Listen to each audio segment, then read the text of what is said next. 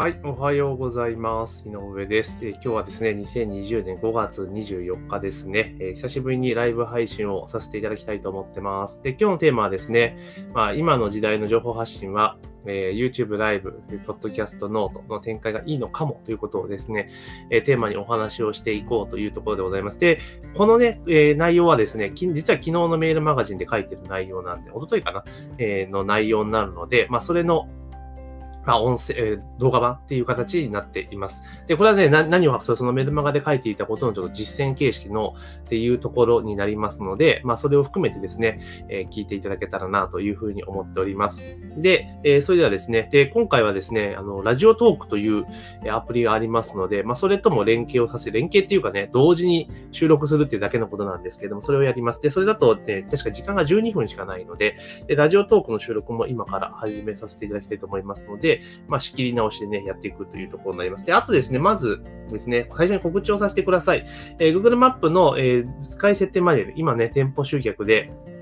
すごく効果があってね、えー、これ絶対やっとかなきゃいけないんですけども、Google マップにですね、ご自身のお店を登録して、まあ、活用する方法をですね、え、簡単な図解マニュアルにままとめておりますので、えー、説明欄のところにね、URL が貼ってありますが、そちらの方からご請求いただければなというふうに思っております。無料でプレゼントしておりますので、まあ、ぜひですね、店舗されている方はですね、え、ゲットしていただいて、Google マップにですね、攻略していただけるといいんじゃないかなというふうに思っております。というところです。ではですね、えー、ちゃんと本編にちょっと入っていこうかなというふうに思っております。で、えっ、ー、とですね、スマホの 収録ボタンを押してですね、今から始めていきたいと思います。よろしくお願いいたします。改めましておはようございます。井上です。え今日はですね、えー、今の時代情報発信は YouTube ライブ、ポッドキャスト、ノート。で、この3本展開がいいんじゃないかということをテーマにですね、お話をさせていただきたいと思います。よろしくお願いいたします。で、なんでね、この経緯にこういうこと発想になったかっていうと、先日ですね、近婚西野さんの、えー、ブログの記事を読んでですね、えー、聞きたい人と読みたい人ばっかり分かれているということ、客層は被っていないので別の内容を届けて、それぞれの記事制作に費やす時間、を、え分散させるなんて、とても、なんて無駄な多い、無駄が多い話でしょうかっていうことをね、ブログ記事書かれてたんですよ。あ、確かになっていうふうにすごく思いました。で、私はですね、普段メールマガジンで毎日ね、18時30分に、まあ、メールマガでいろいろなね、ビジネスに関連する情報なんかを、マーケティングに関する情報かなっていうのをお届けさせていただいております。えー、ですから、えー、で、情報発信をしてるわけですよ。で、その、えー、な、メールマガの記事をですね、当然、で、登録されている方は、まあ、ダイレクトでね、メルマガで読めますけれども、そうじゃない方向けにですね、えノートにメルマガ記事をですね、3日ぐらい遅れて転載をしています。まあ、そのままコピペしているっていう形なんですね。まあ、それはそれでね、同じものをそのまま使っているので、まあ、新たな記事を作ってるわけじゃないから、非常に生産性が高いのかなというところです。あともう一点が、あの、こういう形でライブ配信をしたりとかね、音声でポッドキャストを撮ったりとかっていうのをやってるわけなんですね。で、最近ライブ配信はですね、毎日はちょっとできなくなっちゃったんですけれども、まあ定期的にやっているというような状況の中でやっているわけじゃないですか。で、そのライブで、えー、撮ったやつ、今 Facebook ライブでやってますけれども、Facebook ライブで収録したものを、えー、そのまま動画としてダウンロードができるので、で、それを、えー、YouTube にそのままアップしています。っていうところで、またそれも転載しているから、えー、効果はあるというところなんですね。で、えー、それで今度はですね、あの、今できてないんですけど、その、今回こうやってライブ配信をしているものに関して言うならば、今ね、ちょっと音で収録してますけれども、音声だけの部分を抜き出して、まあ、ポッドキャストとかにね、配信していけば、まあ、さらにね、あの、配信を人を増やしていくってことができますよねっていうことなんです。でつまり、このライブ配信から発信するものに関して言うならば、えー、同じコンテンツで1回の作業で、制作作業で、まあ YouTube、あ、Facebook ライブ、YouTube、あと、ポッドキャストで3つの展開ができるというところなんですね。で、今これをやろう、やろう、まあ一部やっているんですけれども、それとメールマガジンと別々で動いてるんですよ。ということは、じゃあ、えー、この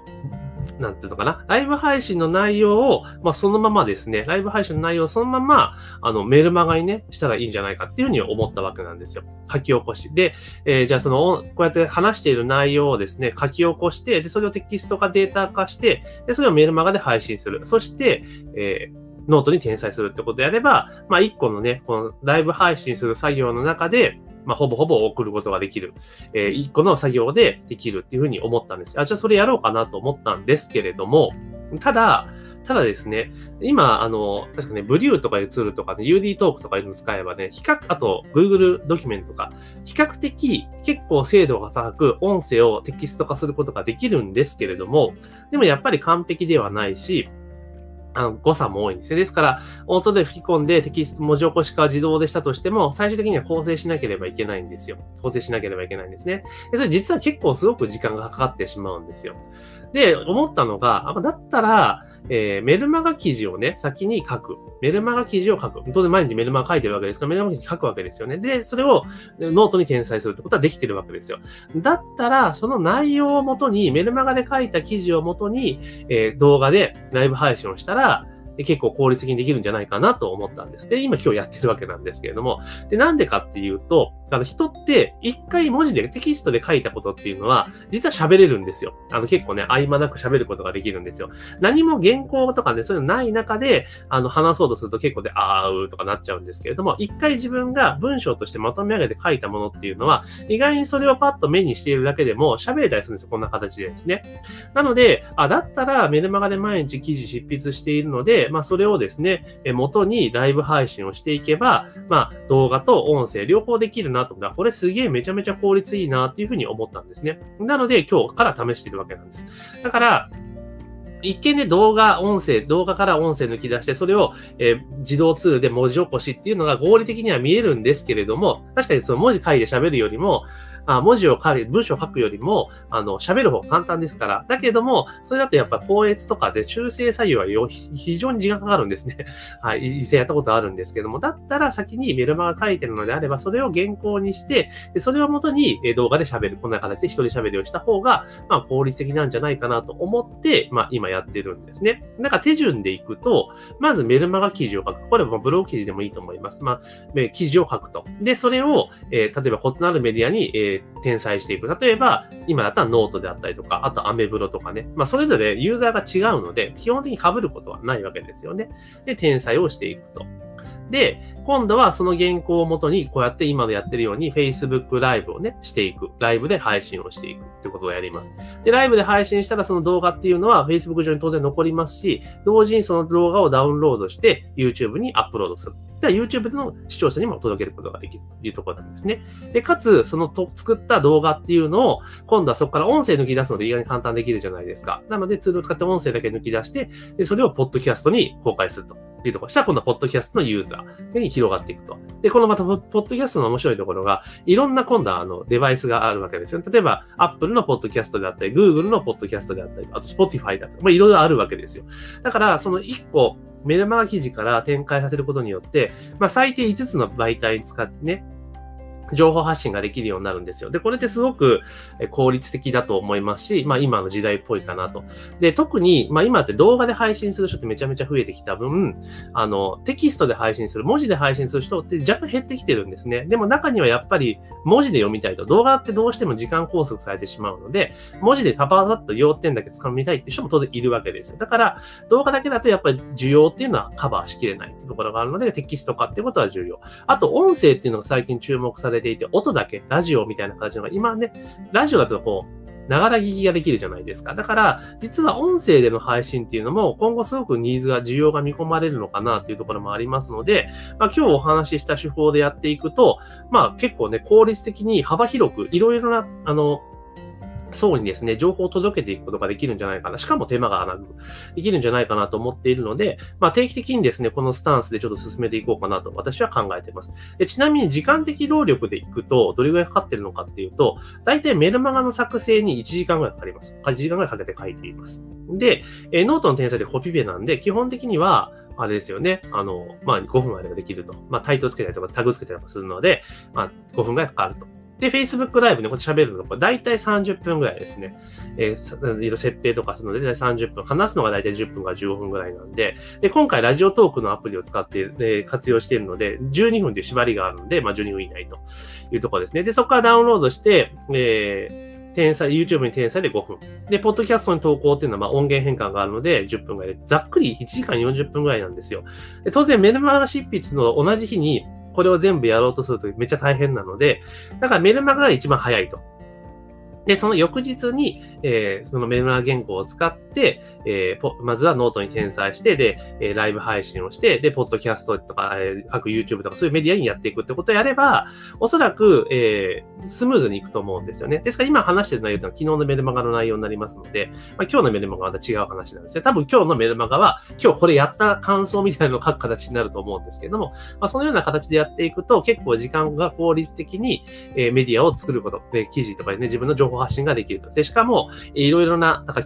この場合でいくと、読むと、聞くと、見るですね。この3つの、えー、パターンでね、えー、受信方法、3つの受信方法で送ることができるわけじゃないですか。だからそれぞれ、えー、各自がですね、自分が一番受け取りやすい方法で受け取ってもらえるってことになるので、まあ自分の情報っていうのは届けやすくなる。今よりも届けやすくなるんじゃないかなというふうに私は思ってます。まあただね、えー、これ慣れるまでやっぱり大変なので、やっぱりこう、本当に理想は日韓でやった方が絶対いいんですよ。毎日、当然メルマガやってるわけですから、え日韓でやった方がいいんですが、さすがにちょっと日韓でこれやりきるのはちょっと気合が入りすぎるなと思うので、まずはちょっと週2から3ペースぐらいで、えメルマガを書く。で、翌日に、えそれをノートに転載して、このようにライブ配信をして、YouTube にアップして、ポッドキャストに公開するっていうパターンでですね、えちょっとやっていこうかなというふうに思っています。で、えー、最後まとめさせていただきますと、あ、えー、まとめさせていただきますと、あの、基本的には1個のメディアを、それぞれね、聞くがいい人、読むがいい人、見るがいい人って分かれているので、でしかもそれぞれの特性っていうところでいくと、お客さんを被らないっていうところですから、まあ一つのコンテンツを作ることによって、それを、えー、その形式を変えてどんどんどん発信をしていくっていうことで、まあ効率的に、まあ情報発信ができていくんじゃないかなというふうに思っております。なので、今後もですね、このパターンで続けていきますので、まあ YouTube で見られている方は YouTube のチャンネル登録。で、Facebook を見られている方は Facebook のページのいいねを押してください。で、ノートで見られてる方は、えノートにね、フォローしていただけるといいかなというところであります。で、メルマガの入り口はですね、頑張って探してくださいというところになります。というわけで今日はですね、令和の時代は、えー、YouTube ライブ、ポッドキャスト、ノートね、え複数展開、読む、聞く、見る、ね、この3つの展開っていうのがポイントになってくるんじゃないかなということをテーマにお話をさせていただきました。え最後に告知なんですけれども、説明欄に言うにですね、Google マイビジネスの設定使いマニアのプレゼント企画をやっておりますので、まあ、URL がね、請求をしていただければ、お店をね、Google マップにね、簡単に登録できますので、その手順を学んでいただいて、まあ、集客につなげていただければなというふうに思っております。というわけで、え本日の、え朝のライブ配信は以上になります。今日も一日頑張っていきましょう。ご清聴ありがとうございました。